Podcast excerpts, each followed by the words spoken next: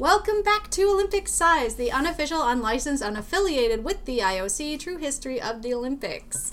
Uh, I'm your host, Bridget Natali, and with me, as ever, my delightful co host, Uh, Sarah McSorley. Sarah, and special guest. Frank Costello, thanks for having me back. I'm Delighted to be here. He just decided he was a special guest. I know. one day, I like- just, I'm just, I just don't feel as special. I fine. said I said recurring guest. Special was added Oh, later. that's I always mix it up too because I, I I always forget that you want to be a recurring guest, and then I think I'm gonna offend him if I say recurring guest. Well, now I'm offended because I don't feel special. This is my special co-host. oh wow, that does not sound good. Okay, I take it all back.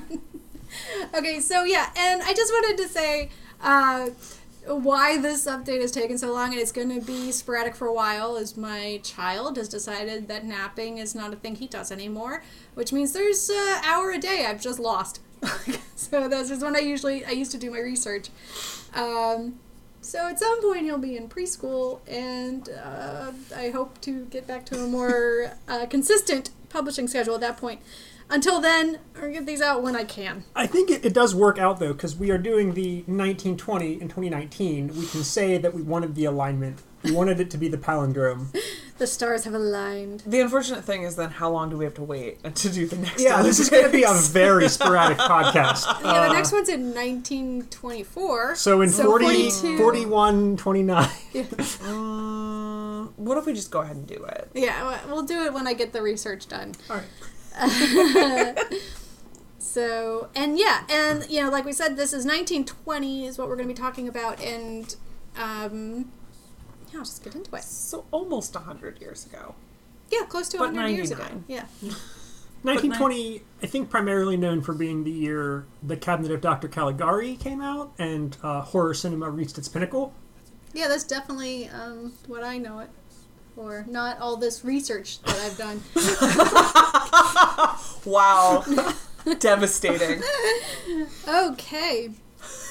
So, uh, as we mentioned in our last episode, the Olympics that were originally scheduled for 1916 were canceled because of the uh, World War One. It uh, altered the course of European history forever. Just a little- destroyed all the empires that were more or less spat. Uh, the ones that did survive were kind of on the downward spiral, and then it set the stage for World War II, which because they didn't actually solve anything. Um, so Did they realize that yet in 1920, or are they some still of them optimistic? did. Some of them did. Uh, I don't really want to get into it too because it's again like the everything about World War One is so far outside the scope of what we do that like I don't want to get too into it. But but if you listen to Dan Carlin or like Right. do any kind of reading on the time, there were a lot of people who were like I think Woodrow Wilson in particular was like these uh, this treaty these. Pe- that is Mimi making a special guest appearance. My cat who wants attention. Um, Very insistent. Oh yeah. Um, but yeah, that I, I think Woodrow Wilson was one in particular who was like, "These uh, this treaty is terrible, and we're just gonna have to fight this war again soon." But also, like, also Nazis Yeah, in the second version. yeah, yeah. Trying to go big for- okay. Uh, we'll get to There the were- Nazis. 1936 is coming. Oh God. Okay, I'll be patient. Mm-hmm. Oh Mimi my God. is is not happy. honey. I know, baby. it is a distressing thing to talk about. Okay. Um.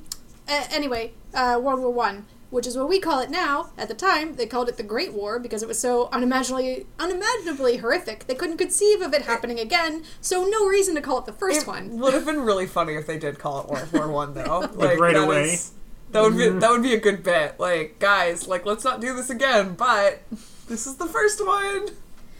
Um, yeah, and again, uh, just recommending if you want to know more about World War One. I. know I didn't know a lot about it because it, it was kind of skipped over in hi- uh, history class. I remember in school, and I didn't. Oh yeah, if you're listening to this podcast in the states, you didn't learn anything about World Oh War yeah, One. we stopped at like the Civil War. Yeah. Like that's about as recent history. And then you watch the you watch like some like uh, Saving Private Ryan or something in AP history No. or something. Notably, not in World War One, but yeah, yeah, they yeah, just yeah. jumped. They No. just jumped to World War Two. in AP history, we got to the Civil War. I got a four on my AP history test, and honestly, a miracle. Uh, anyway, so uh, one thing I do recommend, since you're already listening to a podcast, a podcast I recommend to learn more about World War One, Dan Carlin's Hardcore History Blueprint to Armageddon. It's a six-part series that's exhaustively researched, very researched, very good. Probably not the best thing to to like binge listen to because it does get very intense. Um, but yeah, so Cliff's Notes. The war lasted from July 28th, 1914 to November 11th, 1918. So there was some time after 1912 in which the IOC was proceeding as normal, because this is the other thing about World War One. Nobody saw it coming. It was like everything, like everything was kind of normal, and then uh, Franz Ferdinand gets assassinated, and two weeks later, everybody's at war. Right. So it happened very, very fast. The IOC has demonstrated an ability to kind of work through regional wars in Europe, at least. yeah at this extent, point yeah right? yeah because there was like the the the greeks were fighting the turks and then Sure. the russians and like yeah there was a lot of like kind of squabbling going on through this whole period so anyway uh, after 1912 uh, which was the last one was sweden uh, they were proceeding as normal having their usual meetings to plan that where the 1916 games were going to happen mimi we hear you I thought she would stop. Sarah's trying to pet Mimi to like give her the attention she so craves. Uh, yeah. They're planning the uh, usual meetings to plan where the 1916 games were going to happen and what events they were going to have, all that stuff. The last IOC session before war exploded, uh, suddenly and without much warning for anybody involved, was held from the from June 15th to the 23rd, 1914, at the Sorbonne. So like a month later, they were at war. Um, it was, and there was where they decided that the 1916 games would be held in Berlin. Woo! I wish I had like a little kazoo. Yeah, um, that didn't happen. they were busy. They were They had busy. some stuff going on. yeah, considering the outcome of the war, with Germany being held as both the loser and one of the main instigators, not to mention financially destroyed on top of everything else, there was no way the 1920 games could be held in Berlin. As early as 1915, de Coubertin was trying to decide where to hold the 1920 games because they'd already decided 1916 wasn't happening. Um, Yeah.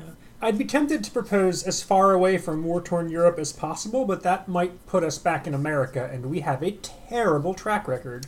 well, we'll get to where, who, where they were considering. Um, yeah, so Antwerp. Okay, so uh, Antwerp, uh, which in Belgium, which is where 1920 ended up being, um, and Lyon, France, were both in the running, though they had no guarantee that the war would actually be over by 1920, or that the Kaiser wouldn't be ruling them all at the time, and like, and who knows what that would have meant for anything. Uh, a 1915 letter to de Coubertin from Count de Baillet Latour, I think is how you say that, um, on the matter reflects both the uncertainty about their future as well as a commitment to what the games meant to them at the time, which is the excerpt on page two. That's me. Yeah, that's Sarah. We have a lot of excerpts this this series. All right. Ready? Yeah, we're Okay. ready. Sorry. Uh, certainly, when the invader has been forced back, the work to accomplish will be immense. It will be necessary to rebuild our churches, our schools, our homes, and our farms, to rebuild commerce and industry, restore life in the factories and the coal mines. Will one find in this nation so tested the sufficient resources to prepare properly for an Olympic Games? I have reason to believe that of all the things this war has taught us, there is one that cannot be denied. It is the usefulness of sports the practice of them. At the same time, it strengthens the body and makes it supple, teaching youths the spirit and discipline and to have no fear. It is certain that the great development of sports in the last years of our youth taught us a military spirit, made capable soldiers who fought so bravely on the Easer? I don't know. I don't know. Alright, sport is now established as a right of the citizens. The government will never forget the services they rendered at the hour of danger. Exclamation point. Yeah, so yeah, they were just like one thing we've learned is that sports makes good soldiers. So we have to keep having these We're gonna- games. This was We're gonna have mid-war, though, right? Yeah, this is like 1915. Oh. yeah. By the end of the war, we mostly agreed that the thing we've learned is that sports don't help you against modern military technology. right? You Like, just throw the bullets back. trench It's like shot put. trench warfare negates the entire advantage that sports would have given you running up to a place. We're riding horses. We're definitely shooting bows and arrows. We're doing sports. Yes. Um, War, sports, same thing. so You know, like how in basketball, you know how like in war when you do a layup on the other team, An alley oop. alley oop is a, no, Remember okay. when the Kaiser got alley ooped? Who can forget?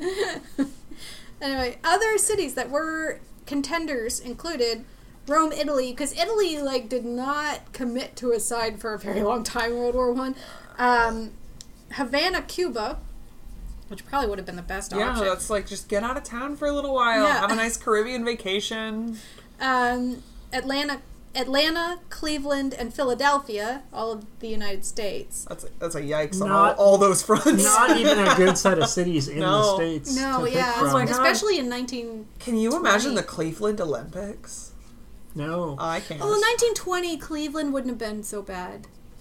They were still in. We'll have put you a- been we'll- to Northern Ohio? Hold on. I, we'll, yeah, but I grew up in Pittsburgh. All right, well, whatever. we'll put a link to Cleveland's tourism video in the show notes. That's today, though. This is before the crash. Sorry, of I'll keep uh, my industrial- anti anti Ohio bias to myself over here. I like how we're like a little like two sides of Ohio, Kentucky, and Pennsylvania, and we're both like, eh, screw them. No, they're the worst. Sorry, I said I would keep it to myself. All right. Anyway, um, out, I don't We think might we have, have any a listen- listener in Ohio. I don't think we have any in Ohio. We're fine. Out of And if we do, get out. You're not invited. out of contention was the other runner-up for 1916, uh, Budapest, Hungary, as Hungary was an ally of Germany and also identified as an aggressor nation in World War One. But the IOC was largely European, and so was the war. Antwerp was the sentimental choice, Belgium having suffered cataclysmic losses of human life, along with the destruction of the nation and countryside. Also, they've got those waffles. Yeah, ironically, it was exactly because of this that the Belgian king and government were not exactly as enthusiastic about the prospect of hosting as they were before the war. Lyon backed down as an option, agreeing to take the 1924 Olympics instead, and the IOC basically forced Belgium to host. Again, waffles. Belgium It's all I was know about Belgium. in rough shape. The reason for this was because a lot of the Western Front had been in Belgium, Flanders Field. Uh, the a lot of the fighting happened in Belgium. Um, the Kaiser's army showed up on the Belgian border of uh, August of 1914, and they took Antwerp by October. The French army met the German army there in order to keep them out of France. Belgium was occupied by the Germans until October 1918. By the time the 1920 Olympics were set to start, they had not they had not even come close to recovering. Much of Antwerp was still destroyed, along with the surrounding countryside. There were still major shortages of things like food. The Belgians had less time to prepare for these Olympics than any other of the modern Olympics, with less money and less resources than any other Olympics. Food is a very broad category. Yeah. Armistice Day was in November of 1918, but not all of the various nations involved signed a treaty on that day. The Germans signed the Treaty of Versailles in June 1919, and the last of the Central Powers to sign a peace treaty was Hungary in uh, when they signed the Treaty of Trianon in June of 1920. So this was like six months later,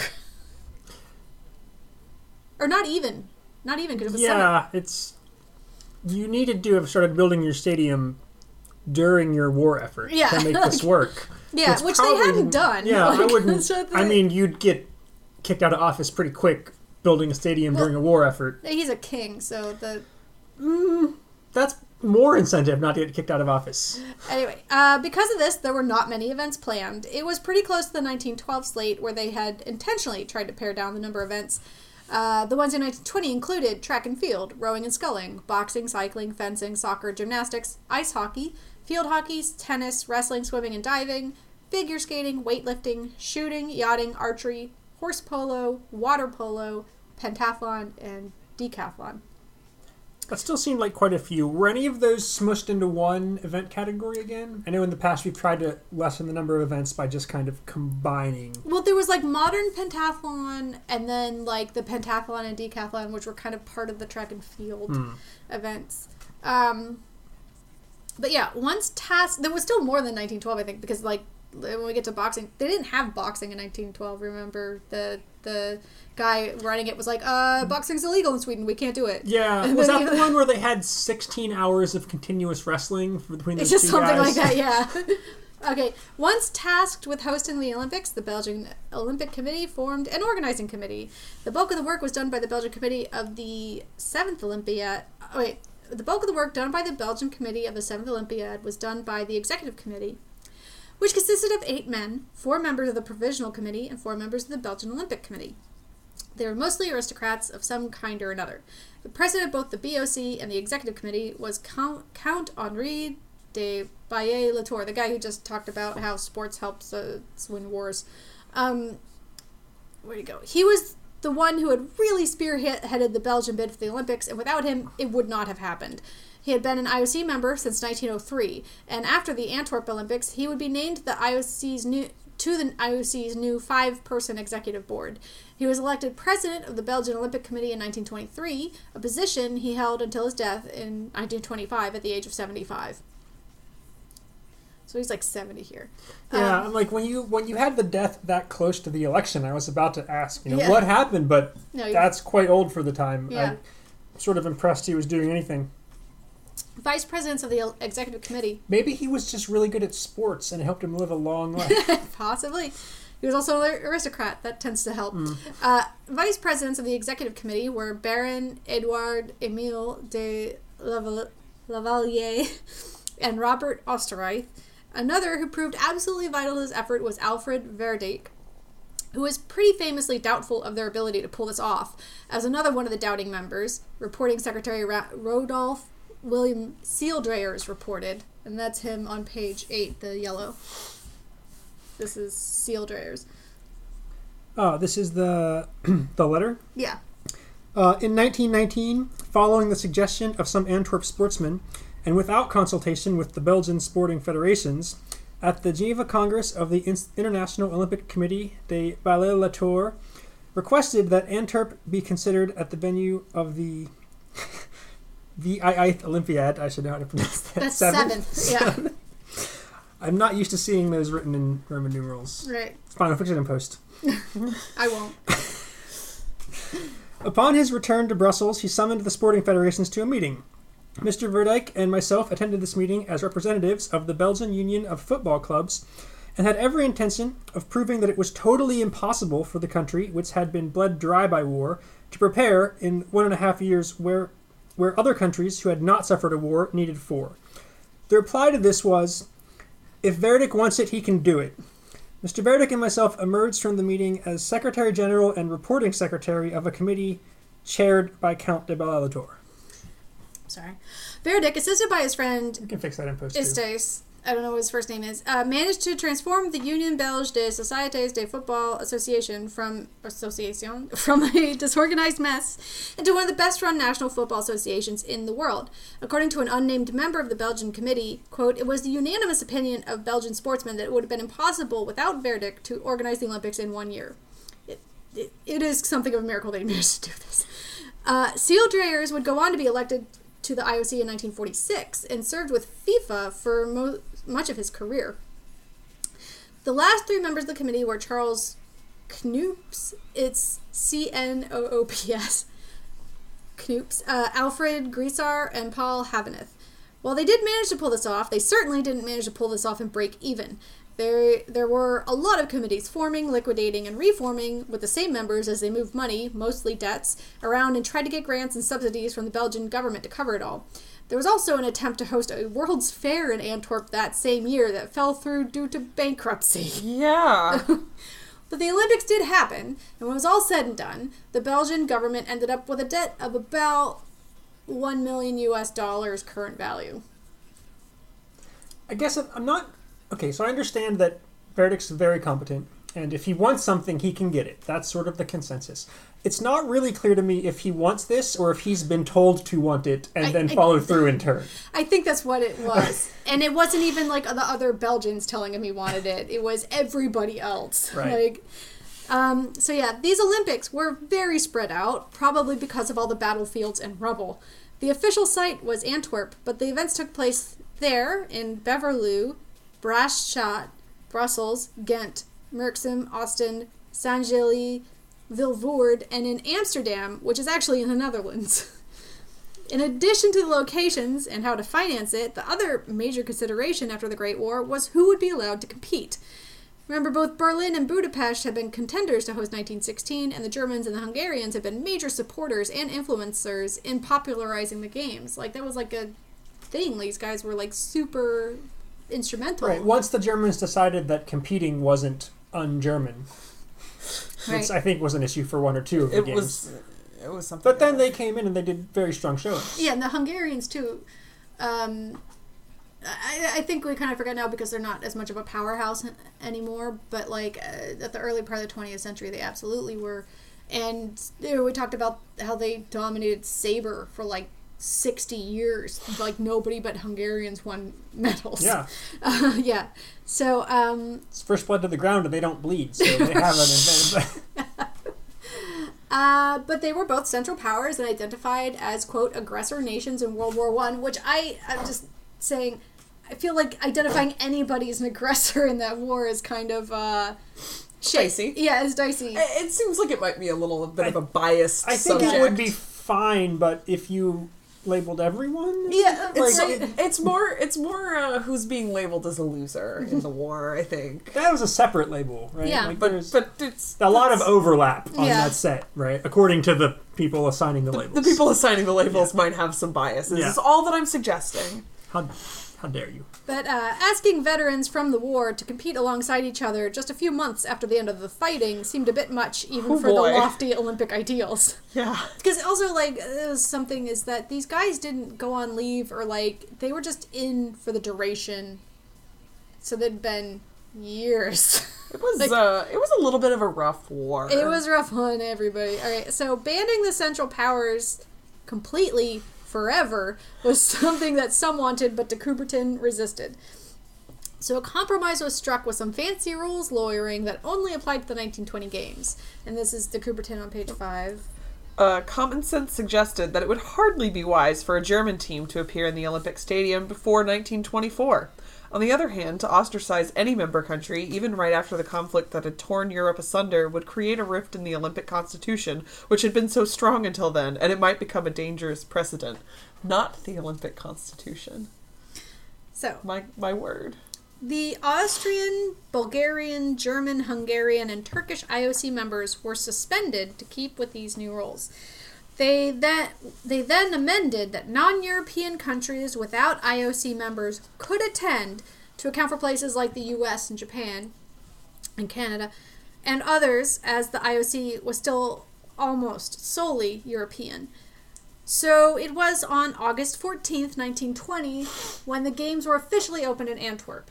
There was a Catholic Mass preceding the ceremony at the Notre Dame Cathedral in Antwerp, not the one in Paris.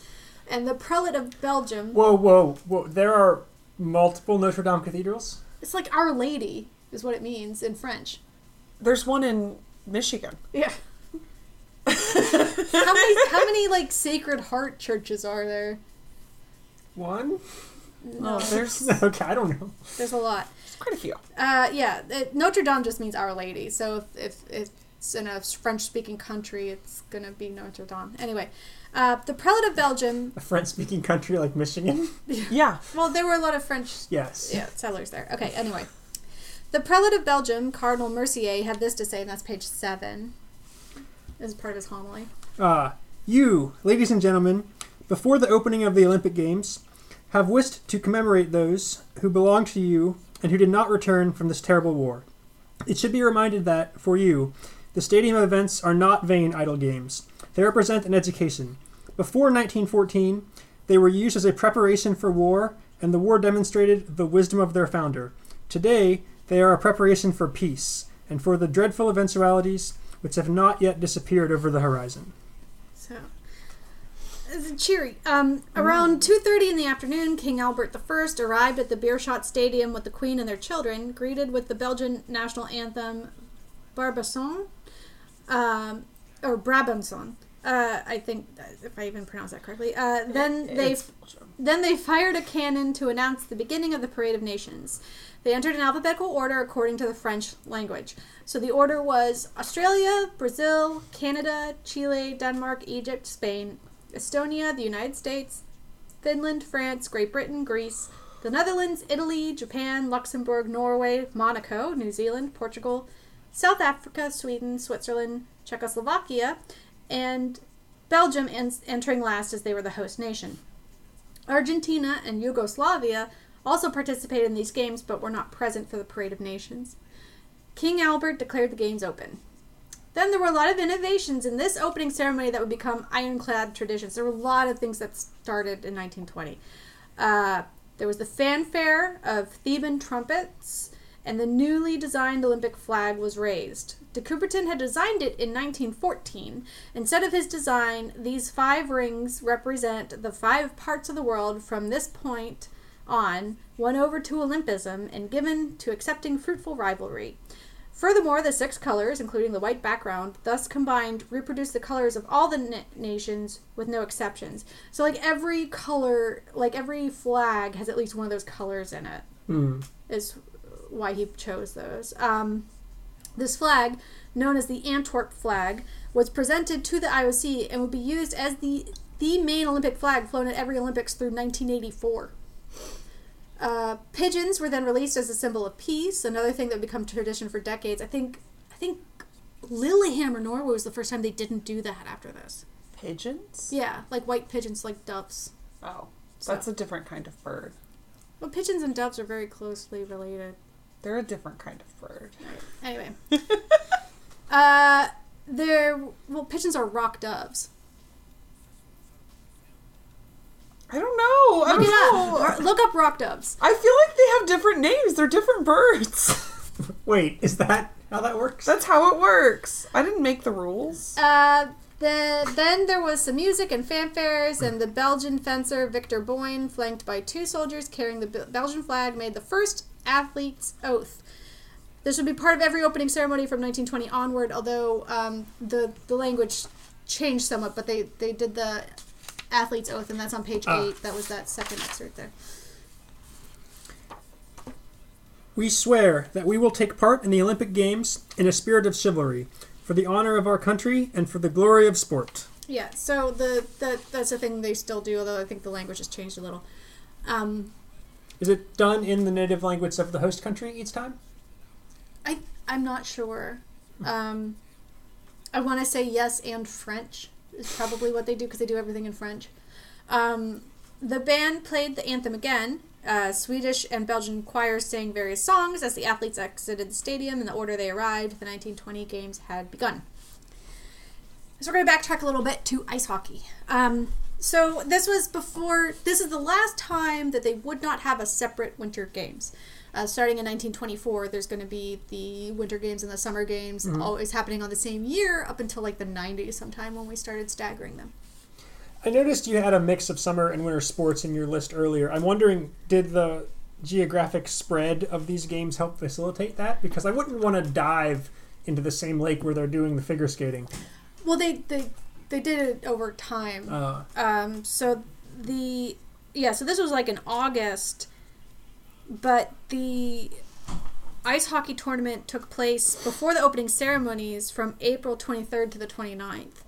Um, it was the first time there was ice hockey at the Olympics, and it would be part of every Olympics after the, the every Winter Olympics after that. Uh, seven nations participated in the tournament: Belgium, Canada, Czechoslovakia, France, Sweden, Switzerland, and the United States. This was the only time that Olympic hockey had seven man teams, which this this is gonna gonna sound. If you're familiar with hockey, this is going to sound insane. So there were seven man teams. Uh, the standard three forwards, two defensemen, and goalie were joined by one quote rover. The rink was 18 by 56 meters, which is quite narrow by modern standards and by most standards at the time as well. The game consisted of two 20 minute halves instead of three 20 minute periods. Were they in a hallway? Yes, basically. There was like, it was like way narrower, and there was an extra guy, like two Was- extra guys on the Did ice. they have like a regular hockey rink, but there was like rubble on one side of it, and they were like, "We're just gonna, we're gonna play through, guys." The Canadians sent the Winnipeg Falcons, who had won the 1920 Allen Cup, which was the amateur championship and cup in Canada.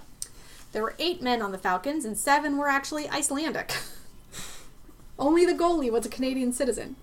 The American team was similarly made up of athletes of questionable citizenship. There were 11 of them, coming together from the St. Paul Athletic Club, the Boston Athletic Association, and the Pittsburgh Athletic Association. Of the 11, at least four were born and raised in Canada, and it is unclear if they held American citizenship at the time. However, the rules for who could represent what nation were still really lax at the time, so nobody cared. And all of the Canadians were displaced by the Icelandic. Icelandic Yeah. players, so they had to go south to get Yeah. a team. Yeah. The first game was Sweden versus Belgium, in which one sports writer, which I, I guess a Canadian sports writer, wrote that the Swedes were rough even by Canadian standards. they won 8 to nothing. And then. Yikes. I think the rover is just the guy who fights people. Right? Yeah. Like, they're just going around high sticking the He's defending. just ready. Yeah. Yeah. And then they beat France 4 to nothing in the semifinals, but they could not match the Canadians or Icelandic team who beat them 12 to 1. Ooh. Yeah. They used the Bergvall system to determine the other medalists, in which all the runners up duke it out for the silver, and then everybody that's left after that compete for the bronze.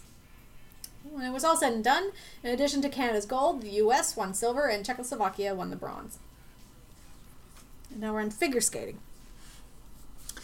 This was only the second time figure skating was an Olympic event. The first was in London 1908. They had planned to include figure skating in 1916 in Berlin, but that didn't happen for obvious reasons. The International Skating Union, uh, ISU, had conducted the competition in London but refused to participate in the Antwerp Olympics. They believed that all ISU members should be allowed to compete, including those from the defeated Central Powers from World War One. Some organization called the International Skating Federation ran the competition, but as far as we can tell, that was the Brussels Ice Hockey and Skating Club using a more official sounding name. The same strategy you use to design websites today to Yeah. just trick people. 26 competitors from eight nations competed 14 were men and 12 were women. There were three events the men's competition, the women's competition, and pairs figure skating. Uh, there was no team competition. Are we still in the phase where figure skating means tracing a literal shape? Uh, yeah, the compulsory shapes was still part of it. Um, that stays until like the 80s. Oh, yeah, really, it's did, we super really recent. didn't figure Yeah. that out until Yeah, until like Yeah. literally Calgary was the last time they did Yeah. it. There was like yeah, there was that documentary like this year Yeah. where it was the one guy who's like, I don't know, I was bad at making shapes, so I wasn't a champion. And I'm like, dude, that sucks. Yeah. Because they changed the law like the next year or Yeah, whatever. like a month later, they were like, "This is a dumb rule," and they just got rid well, of it. they it. were just like, this is boring to watch, guys. Like, this is on TV now. We Yeah. have higher standards. Like, back then, it was like, you could go to war or you could, like, watch people skate in shapes. Choose. So okay, so compulsory figures are like yeah, where they would be like you have to make a square Uh-huh. and like a figure eight and a triangle and like this is where figure skating started. Did they right? do a square? I don't know. I feel like I want them to now. Yeah, but like you had to like trace out these shapes as precisely as possible, and you got scored on that. And and that's why figure skating is called figure skating because Yeah. you were carving figures in the ice, and then all the jumps and spins and music and stuff. That's all secondary. But that's all better. It is. That's why we don't do figure skating anymore. We do figure skating. I'm But doing the- jazz hands. This is an aud- auditory presentation. But well, it, I we could hear it in your voice. Okay. Uh, but yeah, so again, the scoring was completely different from the last time, but at least this wasn't run by the same organization, so I guess that was the excuse.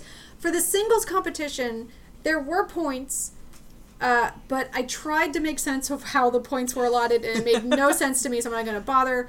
It changes every year for a long time anyway. Uh, the breakdown was 60% of the score was for the compulsory figures, and 40% was for the free skate. So That sounds fair. Yeah, no, like they were heavily weighted, I think even in the 80s. Like it is insane that it lasted as long as it did given how insane it sounds to watch. Like it just They had on the documentary they were showing they were doing this they showed this during the Seoul Olympics that mm-hmm. was like one of those like little fluff pieces they do. Yeah. And and they were showing footage of them doing this and they're just like slow they're in there like they're spangled sparkly spandex. Right, but like very But- slowly and carefully and precisely going and then turning. Yeah. Yeah. And then going. Oh, it's really slow too. Well, that's the thing. It's like you're like, oh my god, why did it take so long for people to figure out how to turn around four times in the air? Because they were doing this stuff. Yeah. this is what they were focusing on, and now we can do cool things like jumps and flips. So okay, so they had the breakdown of sixty percent for Flips? compulsory figures. Well, no, You're- they're not allowed to. Yeah, do you're not allowed to do a flip. That's actually illegal. because You can't do Surya it. Bonaly, but we'll get into that when It's we fine. get there. It's fine. I have, it's fine. I, I have, have- feelings too. I have feelings that I've been feeling The- since I was twelve. The IOC would like it if no one would break their neck doing figure skating. no, they only did it because she was the only one who could do it's it. true. And they couldn't give She's her anything. robbed. It's fine. It's fine. It sounds like it's not. It's fine. not It's fine not at fine at all. We'll get to it when we get to Surya. I, st- I still stand her. All right, anyway. The judges, okay, so they have the 60% of the score for compulsory figures and 40% for the free skate. The judges would then translate those scores into a placement, first through whatever, 12 or 14, and then whoever had the most first place rankings got first. It was difficult to predict who would win the men's competition as there hadn't been a world or European championship since 1916. Ulrich Salchow was there, but at 33 was past his prime and came in fourth. Ahead of him was Martin Stixrud of Norway winning bronze, Andreas Kroh of Norway winning silver, and Gillis Grafstrom of Sweden winning gold. I think Salchow is like one of these guys who like I mean, obviously we still have the turn that he invented. He he was just so enormously influential in the sport, but because of World War One, because it was like in his prime years, there was no competition. He doesn't have the number of like Right. He doesn't show up in the history books with the num in the pure counts. But yeah he gets a jump named after him. yeah so. because he Right. yeah he still is like massively influential. Um, the women's competition was similarly difficult to predict. The this was the only time that gold medalist Magda Julin Mauroy of Sweden even competed internationally. She was not placed first by any of the judges, but the judges were so wildly inconsistent in the placements of the other skaters that she ended up with the gold. Svea Noren of Sweden won silver, but the next day, upon recalculation of the scores, they realized that bronze medalist Teresa Weld Blanchard of the U.S. had actually earned the silver. However, this never came to anything, and there's an excerpt, Sarah, for you to read uh, from Benjamin T. Wright's Skating Around the World, 1892 to 1992, the 100th anniversary of the International Skating Union. I don't know why I gave that whole thing, but Thank you for citing your sources. Yes. Um, the day after the ladies' event, a retabulation of the marks showed that Teresa Weld had in fact earned more points than Svea Noren of Sweden and deserved the silver medal. The judges had approximated her points and awarded ordinals and medals according, accordingly. Oh my god, that's so many little sounds all at once. The a protest was never made, and the results stood as originally announced. It was a commentary on the fact that the ISU did not participate in conducting the events. I feel like so she just like never complained. They just forgot to do the math. Yeah, they were like, "What if we just like?" Well, they no, it's not like they forgot to do the math. It kind of sounds like they were like, "Math is hard." They just bankers rounded it, and So, like, yeah, this is we're probably just- right. We're just gonna guess. It feels like she won, Just kind of eyeball the graph at arm's length. and like, that's probably this. and person. that's how it's still done today. yeah, true. Right. We have computers, but we've programmed them to eyeball it with. Uh, That's the thing. People think like artificial intelligence is great and everything, but like it's programmed by idiots who can't do math. So this is it's the same problem. mm, this is not a tech podcast, so we don't really need to dig into that statement. No, that's that's factual. That's Uh. fact. I just said a fact, and you can just agree with me. Okay. that's fine. yeah. Oh, Frank's Frank's trying not to say anything about how wrong I am, and this is exciting. You're actually not as wrong as you might think. I'm not wrong because I hear it from Hannah all the time about how AI is stupid because people are stupid. That's a fairly correct assessment. Science. It's, yeah. Computer science. Anyway. Stop pointing finger guns at me. So, uh, the pairs skating was the same with the whole each judge ranked them and then the average number of first places won first, etc. method. They just didn't break it down with the percentages because there was no compulsory figures for pairs. They didn't both of you do a figure eight or whatever. that seems like it would be good because it would either mean things went twice as fast. They that would really the be the part. only good reason. It they were just did the fun that it- part. yeah. Uh, they just didn't. Okay, uh, Finnish pair Walter and Ludovica Jakobsson Eilers were already multiple-time world champions and would be again would be in 1923 as well, along with being runners-up both before and after the war. Alexia and Ingvar Bryn of Norway won silver, and Phyllis Johnson and Basil Williams of Great Britain won bronze. There were also supposed to be skiing events at the Olympics, but they gave up on the idea when they realized that there was nowhere in Belgium that would work. They, Because it's August now. or May at the earliest. Well, right? I mean, yeah, but they also don't have mountains for skiing in Mm. Belgium. It's pretty flat. so I'm ice, thinking of Holland. yeah. Uh, so ice hockey and figure skating was it for the Winter Games, and both events were held in April. Starting in 1924, the Olympics would split with various ve- separate venues for the Winter Games and the Summer Games, but we'll get into that when we start talking about 1924. I can't wait for the first Winter Olympics where they forget to pick a place that has mountains and they have to also cancel skiing. I, don't, I think after that they I don't think they've had that problem. Um, archery. And yeah, you have the archery. Okay. There are two types of archery events at the 1920 Olympics, one we still do and one we don't anymore. And the one we don't anymore sounds way cooler than the one we still do. Surprise, surprise.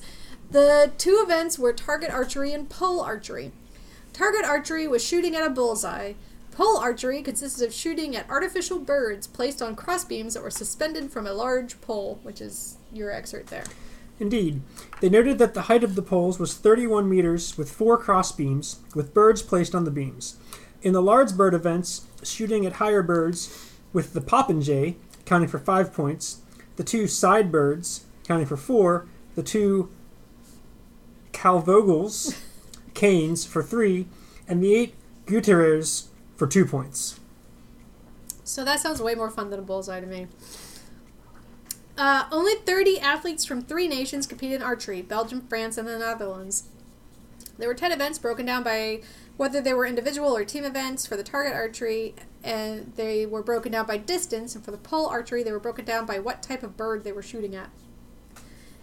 I guess I'm trying to piece together in my head whether you have access to all the kinds of birds and you pick your shots. Is it like higher risk, higher reward uh, based on a set number of arrows? No, they- I mean, there were the events were broken down by what type of bird they were shooting at. So I don't know. That's what they said. It wasn't like they were all going at the same time. It wasn't like they threw like five different birds up and you No, shoot whichever you, one you feel. if you have, let's say, 10 arrows and there's a bunch of birds, and the higher point birds, like the popinjays, are farther away, They're like you can. releasing them one at a time, right? No, no, they're- they're, they're not. ones on this pole. is Did like not listen to what this it is said? like the deer from the uh, riflery events. That's not a real deer. We were already doing fake birds in the 1920s. The only time there were live animals involved in any of these was 1904 because we are the worst. Oh. I forgot I about thought that. everyone else was as terrible. These you're saying we're the worst. These people just had a great war. We were also. I would in like that to war. say. yeah, we also participated. These people.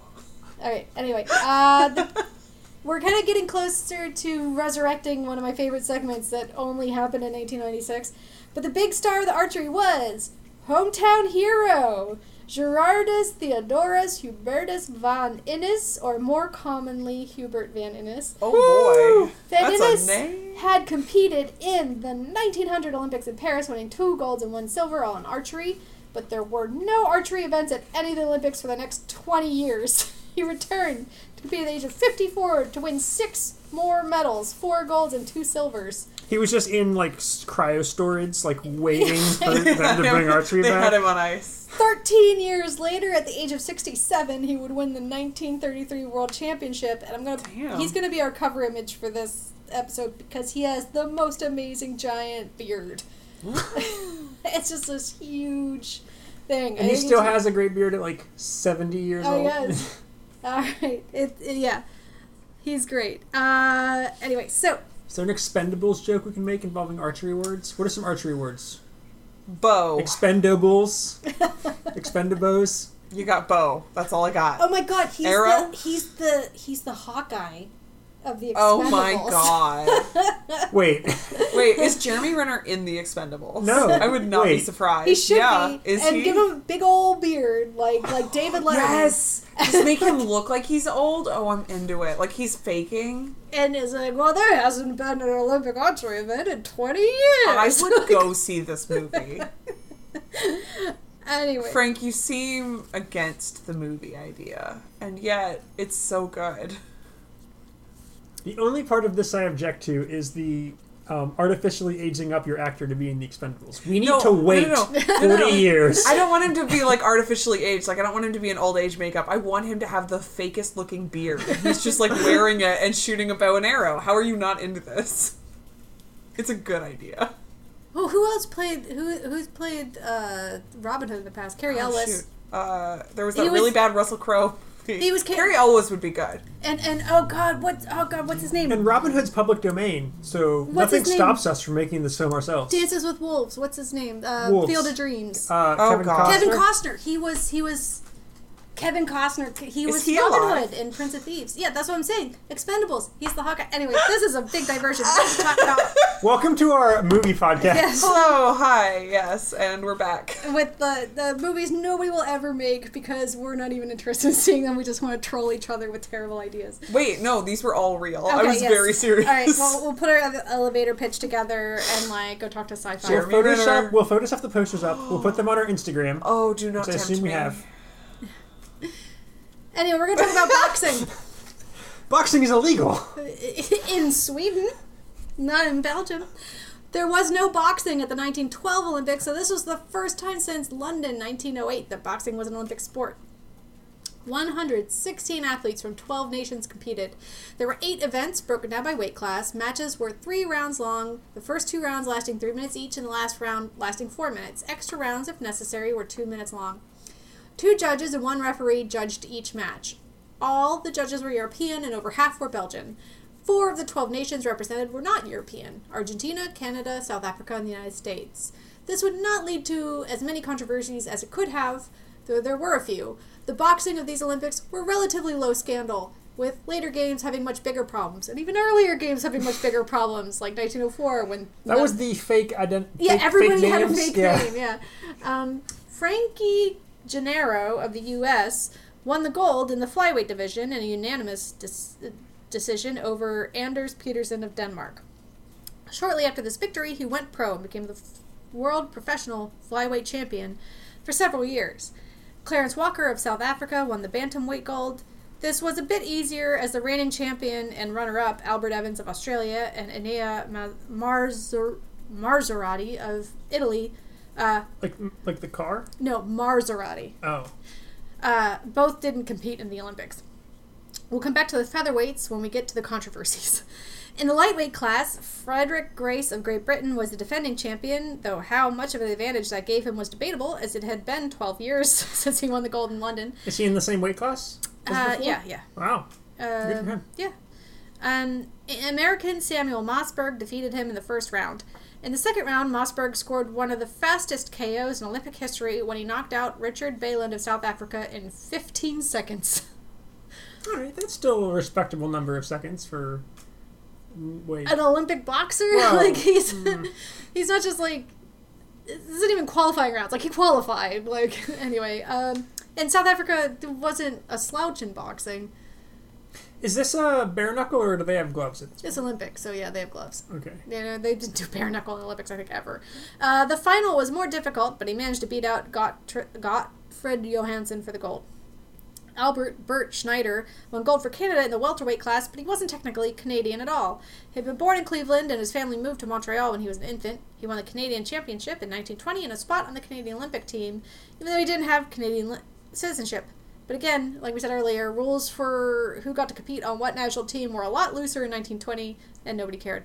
Um, middleweights have the second controversy, so we'll come back to that. In the light heavyweights, Eddie Eagan of the U.S. won gold. He was a solid boxer, having won the AAU heavyweight title in 1919 and the middleweight Inter Allied Games Championship in 1919, which I think was probably him winning the heavyweight fighting it above his weight class. Right, which is the thing you're allowed to do yeah, you at your you discretion. Can, yeah, at your discretion. You can always fight up, um, unless he lost enough weight to go down a weight class, which I think would be much more difficult. Um, not that going up is easy. Eagan was another Olympic athlete who would win a Rhodes Scholarship, and in 1932 he returned to the Olympics as a bobsledder. Uh, an unbelievable British boxer won the heavyweight gold. Ronald Rawson was the most dominated boxer, dominating boxer of the 1920 Olympics. He fought three matches, and none of his opponents actually finished their matches with him. His first match, None of his opponents finished their matches alive. Yeah. his first match was ended in the third round. The second match in the second round, and he knocked out Denmark's Soren Petersen in the second round of the gold medal match. Rawson never went pro, retiring after he won the 1921 Amateur Boxing Association Championship in Britain. I You still have to be amateur to be in the Olympics at this point. Right? yes, yeah, that was until like the '90s. Right. His career record was 28 wins with no losses. 27 of those wins by knockout. Who was the one guy who like went the distance on that? Uh, I don't know. Like one guy managed to go, and he still lost. Uh, Peterson returned. Uh, the guy who uh, he knocked out in the gold medal match. Peterson returned in 1924 to win another silver medal. So we're going back to the featherweight class with our first controversy, which was due to the referee screwing up. In the first round, Paul Fritsch of France fought George Etzel of the United States. It was a close bout, but both the judges ended up voting for Fritsch. The referee thought Etzel had won, so when it came time to announce the winner, he lifted Etzel's hand. Pierre Macar. that makes it official. Yeah. You don't redo the math. We, Pierre, well, if we learned anything from figure skating, yeah, yeah. yeah. Poor Svea. Uh, Pierre Macar of Belgium, one of the judges, quickly corrected the error, but the Americans thought he reversed the decision and got really mad. Fritsch sailed through the rest of his matches and won gold. The middleweight is the second controversy in the in the second round. Oh, second controversy. In the second round, Samuel Lagonia fought Harry Mallin of Great Britain. In this match, Lagonia was disqualified for clinching, which is where a boxer will take a break by wrapping their arms around their opponent and holding them. Which Oh, are the hug. The hug, yeah. That's you're- against the rules. you're allowed to do it like briefly, but there's Mm. like a limit. Um, the Americans said this was grossly unfair, and Mallin should have been disqualified instead, also for clinching. So they're both doing it, but apparently Lagonia was doing They're a just bit both One of them was mutually mutually embracing and like leaning against each other for like several seconds. Yeah, Like, obviously one Mm. of them was doing it more maliciously. One of them was doing it more not from the same country as the ref. Ah, yes. Don't do that. Uh, however, according to the Belgian newspapers, by the time the disqualification disqualification happened, Mallin was so far ahead in points it didn't matter, and Lagonia was obviously stalling. Lagonia was an accomplished boxer, having won the U.S. AAU title from 1919 to 1921. However, the guy who beat him, Henry Mallin, was the greatest amateur bo- English amateur boxer of all time, even better than Rawson. He was never beaten in the ring, including in 1924 when he went back to the Olympics, becoming the first boxer to defend an Olympic championship. So, uh, again, pretty smooth sailing for the boxing.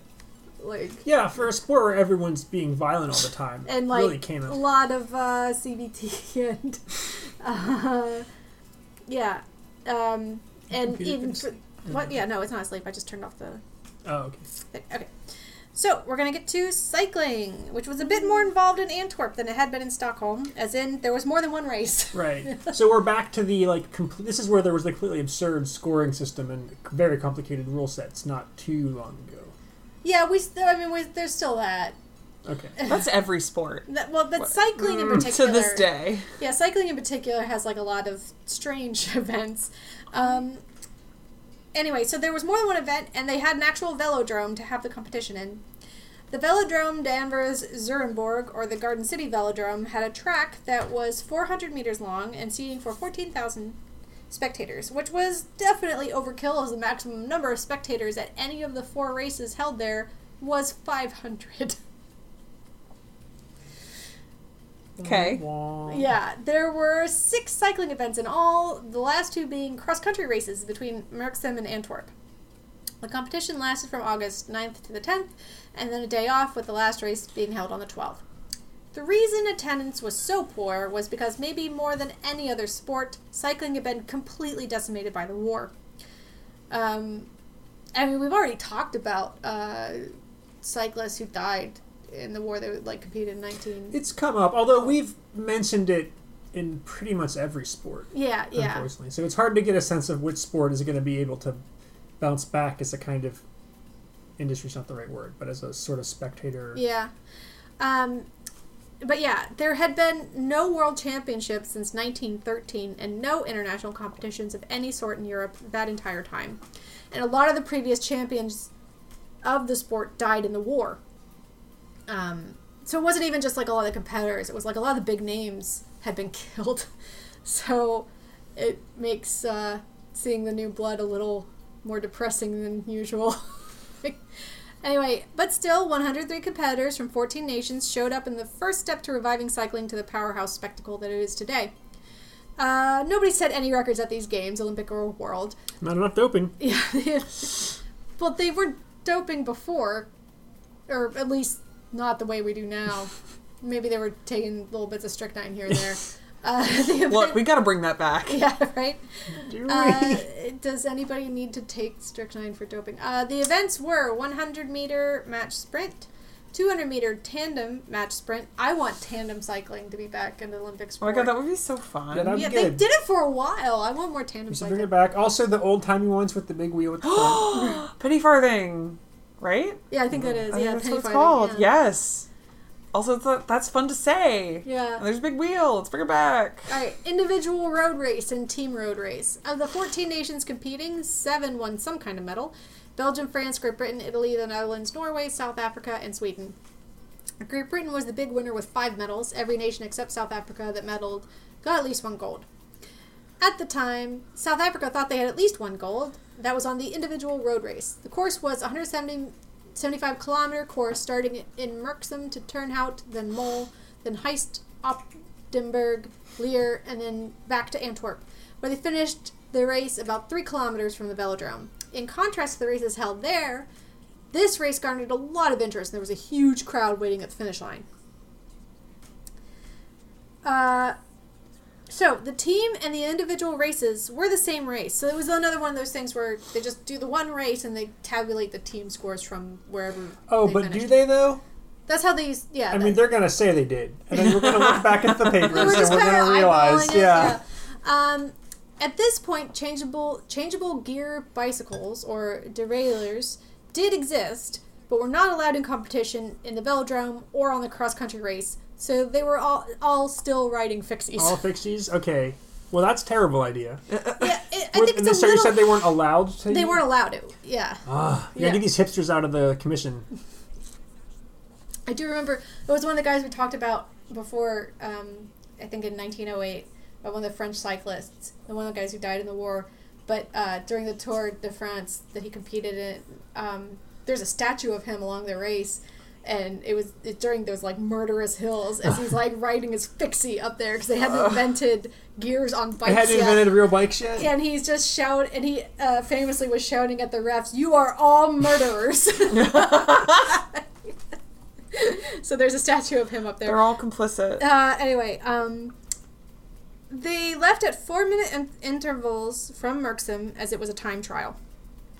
The cause for the South African confusion was the fact that this extremely long course crossed several railroad crossings, and often the cyclists had to stop and wait for the trains. What if they hop on the train? The officials knew this going in, though, and had accounted for it with deducting whatever time spent waiting for the trains from the final time. Which they knew by question mark question mark question mark. the- they they had a They've guy got there with a somebody at each train Yeah, yeah, I don't I don't know. And They they're gonna- they had watches; those had been invented.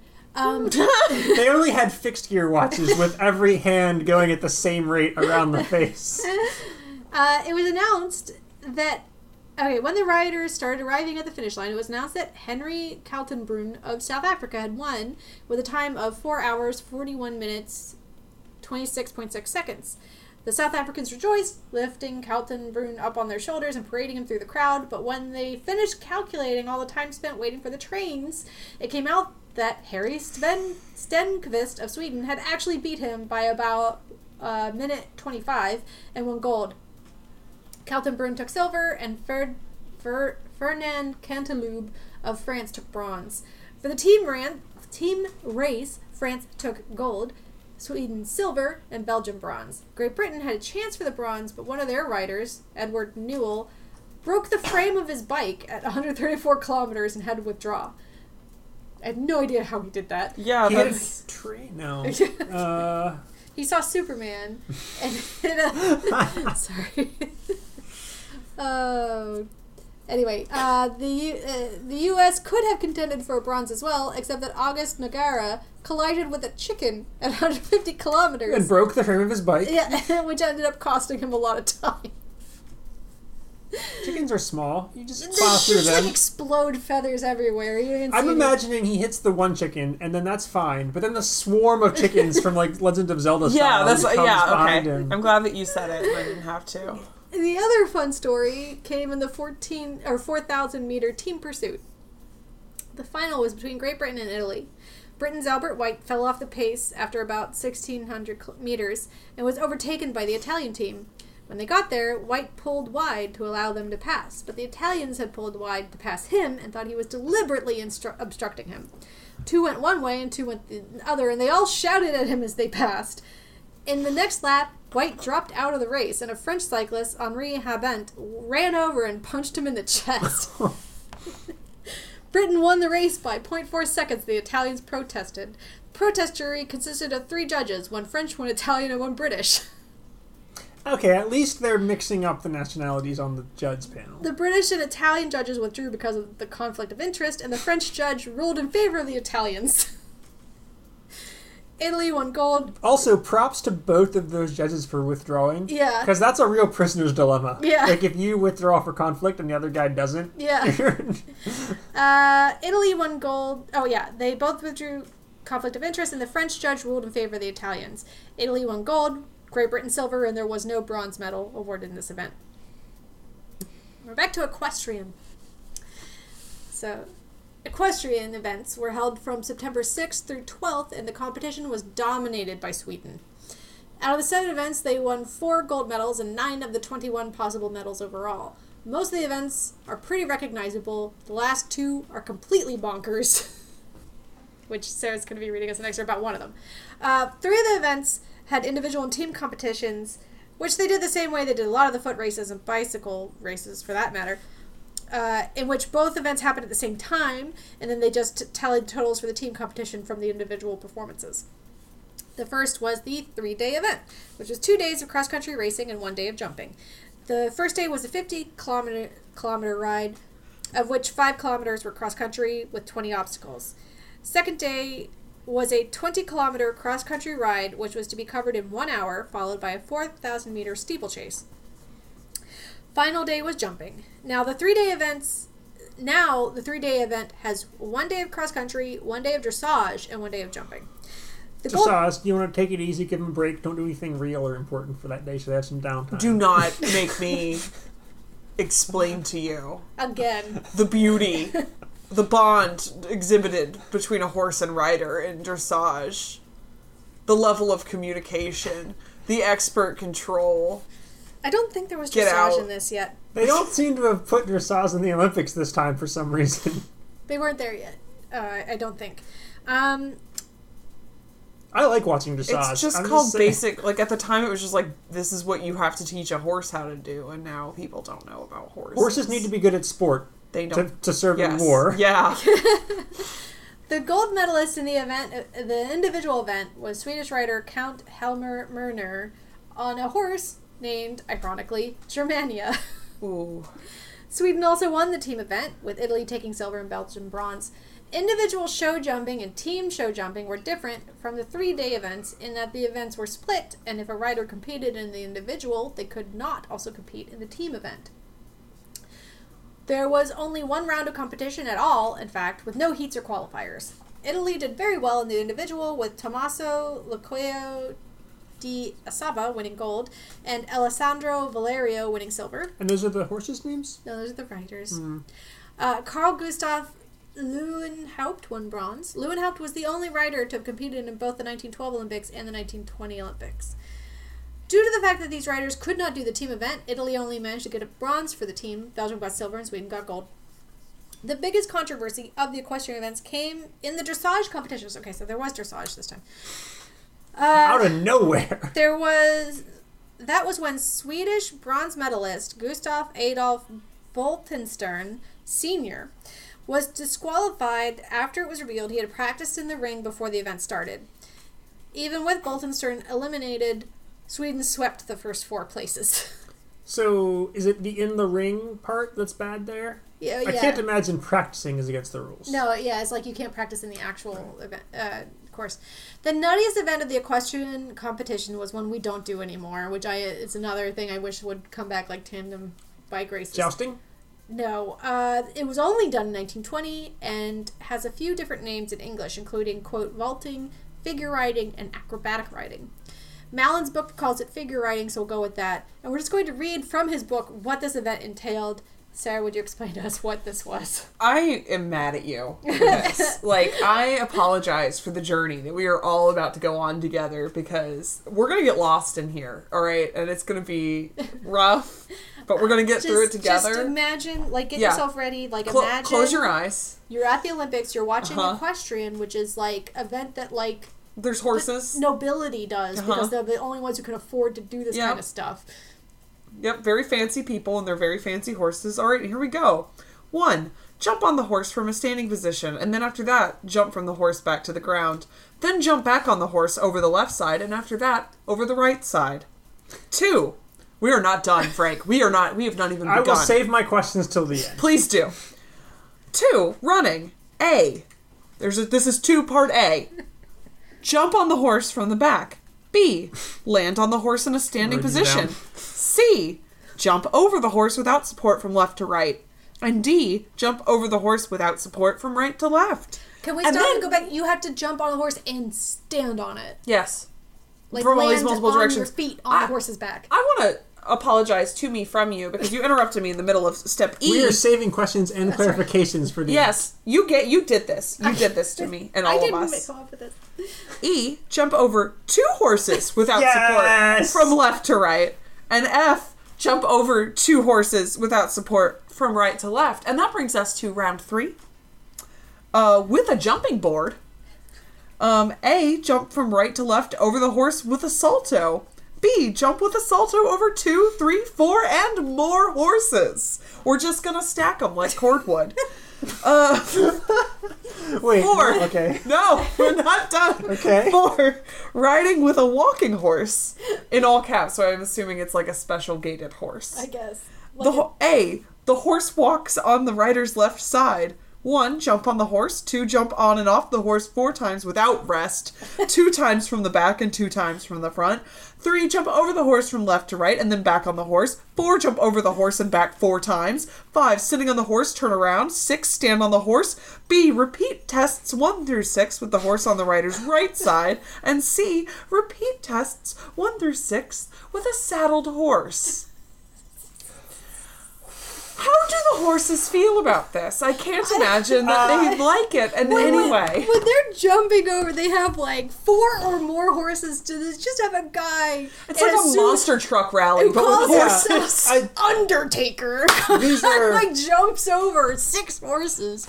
I'm, I'm First glad of all- you also went first- to the monster truck. First of all, it's Gravedigger. Gravedigger. Undertaker's a wrestler. Yeah, sorry. oh no, you're right. Okay, these are these are Called out as frauds. No, okay, so he'll be he'll have a shovel over his shoulder as he vaults six horses without Yeah. touching any of them. Yeah, it says or more like it doesn't give these an upper are bound of these horses are the you horses can jump over. that are animals, right? Not Yeah. the little wooden horses Yeah, like are- in no, shop this is you real. balance This is things. equestrian horses. And you okay? a notoriously skittish animal.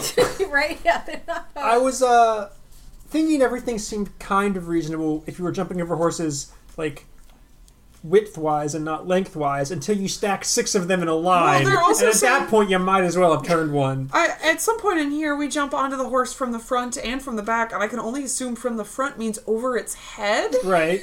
Can- yeah, how do you practice this without getting your ribs The horse- can people The horse Jump hates you. Over horses, generally speaking. Like the horse hates you by the end of this, and then we're rinsing and repeating twice. People who ride horses like step into a stirrup or something, right? Yeah. To get There's on? a box. We and Oh the, yeah, there are stairs also. we yeah we in the modern day have invented stairs, horse stairs, to um, avoid all of this no, nonsense. no part of this seems to have involved the horse moving or doing a thing. Can I just like make a comment? Yeah, it's about just horse. Well, like horse, like horse events aren't really about the horse's athleticism. The, well, I feel like the horse races require good running. That's a horse, race. There aren't horse races There's in the cross Olympics. country.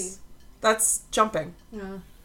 The jump, but we just talked about a three-day event where they were doing races and jumping. Cro- and I cross presume- country is jumping. I presume that that was the horse jumping over things and not Yes. the person I- getting But off you, the. but it's about communication. Like it's about like working with the animal, whatever. The point is, this doesn't seem to involve any of that. you need the animal not to f and kill you. yeah, but this doesn't really. This seems. Well, I guess they, insane. they did all the jumping with the horses, and you're like, this isn't really fair. We should make the riders jump too.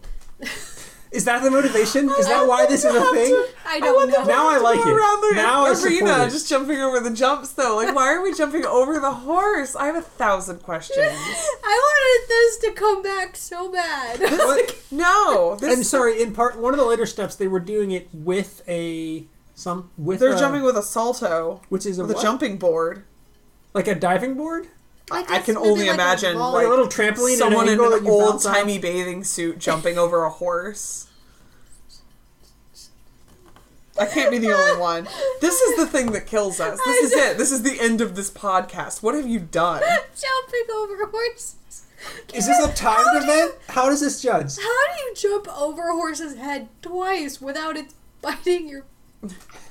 Any That- part of you, any part of you, all of you These These are all men, horse. and they're jumping over a horse's head. Like It's just inviting. that is, it's gonna clamp They're on. wearing pants. I assume. I assume. know, don't but like that doesn't that. stop a horse. No, no, no, no. I sorry. Hi. Uh, I've been bitten by a horse. They don't care. How are you alive? I'm not. Okay, was this a timed event? No, it was like scored for like, style or whatever. I don't know. Okay, Okay, we don't I'm actually. them doing like 180 ollies off of the horse. How dare you? As with the three day event, the team medals. What? You're just were- gonna jump back no, into no, it? I am more. were determined by adding up the scores for the individual competition. Records for from this event are not great, so we don't have the full names of all the competitors or medalists, but they were, or I guess how they were even scored. Daniel Bouckaert of Belgium won gold. Uh, somebody Field of France won silver. We don't even have his first name. And Louis Finet of Belgium won bronze. They also didn't list the names of the horses. For the team event, Belgium won gold, France silver, and Sweden bronze. This is I just really. Maybe they always the same horse. The horse doesn't have to but no, you have it like what four or more. Like you have at least four horses. Yeah, that's true. like it's just the world's most patient horse. It's like all these like aristocrat Europeans are just jumping and landing on its back on their feet. Like Wait, actually, yes. Go back. That was one of the questions. They, you have to stand on the horse, you but this was an unsaddled horse. yeah, so you you start from the ground and you leap up without touching it and land on its back on your feet. Why wouldn't it just kill you? This is a very good question. Perhaps the horses were doped. With strychnine, yeah, it was they can't stop kicking you. I hate it. I hate everything about this. I take it back. I don't want to do anything else about horse events. But what about your? But the communication between the horse. Yeah, I hate How you much more communication do you have to have with a horse when you're jumping on its back? I just now imagining a guy jumping onto a horse like from every possible direction, going, "Sorry, sorry, bro, sorry, bro, sorry, bro." Also, I love that they called it figure, what like figure writing. Like they just named all the ones that were stupid, like figure I was waiting for you to have the horse like going in a perfect square and being judged on its precision or imagining something. But no. somebody trying to jump over the back of the horse, getting kicked, She handed just me, vaulting. and then like you get points for how far you go. There's like a, a field goal like, upright. That's back also there. made of horses that are stacked on top of each other. Because why not at this point? It's good three points. He went through the upright. I literally just like imagining horses in a row, like at a monster truck rally, is like where I am, and I can't leave. It sounds like that's accurate though. Yeah, no, that sounds exactly. That's what was described here. Bridget just- is not with us You're just anymore. Evel Knieveling She's over these done. horses. She's done. This is it. Like, I don't understand how they could do any other events. Like, how do you show up to watch this event as a spectator and then like, yeah, this, this, sounds is fine. like the only This is- event I would want to watch. This is a good institution. We should definitely keep doing this. Why No, I would write an it- angry letter to the editor Maybe immediately. that's why I never came back. I wanted to go back so bad. You're in actual tears. Just imagine. It's the stupidest thing I've ever heard of in my entire life. Hold on, we can think of something stupider. No, no, you what if can't. we do no. this? We start with this, but instead of a person, it's a smaller, like a little toy horse doing the jumps. Wait, it's smaller horses jumping over bigger horses? Yes. Ooh. I just lost a contact. oh Uh, my god. I've been waiting for weeks. I hate this. I hate that you've done this. Oh, I can't believe you've done this. My this. show jumping. No, no, figure There's, jumping. it's show jumping, but it's people jumping. I'm, I'm infuriated. What day was this on? Was it Sunday? Sunday, Sunday, Sunday. I definitely lost a contact. Oh God, we're all we're in a state. These horses are all like war veterans. They're like, at least I'm not getting shot. That would explain why they were super chill with jumping. the stall afterwards, and they're like, "Hey, man." Uh, I, I, I didn't have to wear a gas mask. Step up, bro. Yeah, this is better. Gas mask for we must have. had. yeah, they, and That they're sounds like a horrifying. real they're thing. like the scariest looking things. How did that work though? Because facial hair affects up the gas mask. For the- I don't for know. the- Like, yeah, I don't know. I've just seen gas masks for did horses. they shave the horses' faces? I don't think so. You don't have to shave a horse's face. But facial hair messes up the seal. You on couldn't gas have a beard or a mustache in World War One because you had to be able to put a gas mask on. Mustaches might have worked okay, but beards were. Beards But were- like they're it's fur is different. much It's different. different, They have yeah. much different like Mm. hair. It's like very sm- it's very fine on their face. okay. Also, like, I mean, it's better than nothing. I think. It's also Yeah. the- anyway, What if they did look stupid and they all had like reverse beards though? Sorry. Only Sorry, we were horse's just face recovering. shaved. I'm like, what if horses had anti beards? all right. Uh, okay, fencing. All right, we're gonna move on from that. Okay. I don't see how. Okay, well, there's this uh, Italian fencer is actually a really cool story. okay, fencing was one of the most popular events in Belgium in 1920. Uh, the events took place between the 15th to the 26th of August, although there wasn't a competition every single day of that. There were large crowds throughout at the gardens of the Palais d'Egmont, which was near Beerschot Stadium. They were supposed to be outside, but it kept raining, so they were moved inside to a hall with a linoleum floor. One man was the star of the show. Of the six events, he competed in five of them and won gold in all five. Nedo Nadi was the greatest Italian fencer of the modern Olympics, and some consider him to be the greatest Olympic fencer of all time. His father, Giuseppe Beppe Nadi, was a fencing master and gave his son his first fencing lesson in foil at the age of seven. Giuseppe Nadi taught Nedo and his younger brother Aldo foil and saber, but refused to teach them epee as it was, quote, undisciplined, according to him. Undeterred, Nedo and Aldo taught each other epee. Nedo's first Olympic appearance was in 1912 in London when he was 18 and won seven straight victories to become the youngest Olympian to win a gold medal in foil. He served in the armed forces during World War I and was awarded a medal for bravery. When he returned to the Olympics in 1920, he knew that the Hungarian absence presented an opportunity in saber. he decided because Right. yeah, because the They can't win if they're not allowed to play, Yeah. and otherwise they will win. Yeah, yeah. The, the Hungarians will win saber, all the saber events until like 1968 or something like that. Um, there we go. He decided to go for it and entered all three disciplines. Nedo, like I said before, won gold in everything he entered. Three were team competitions. His performance was described as, quote, as close to perfection as a fencer could execute. He beat his own record in foil by winning gold after winning 10 straight matches. In saber, he won 11 matches to 9, and his brother Aldo won silver. So is he the fencing equivalent of that scene in The Protector when Tony Jaa just like fights a million guys in a row one after another? Yeah, pretty much.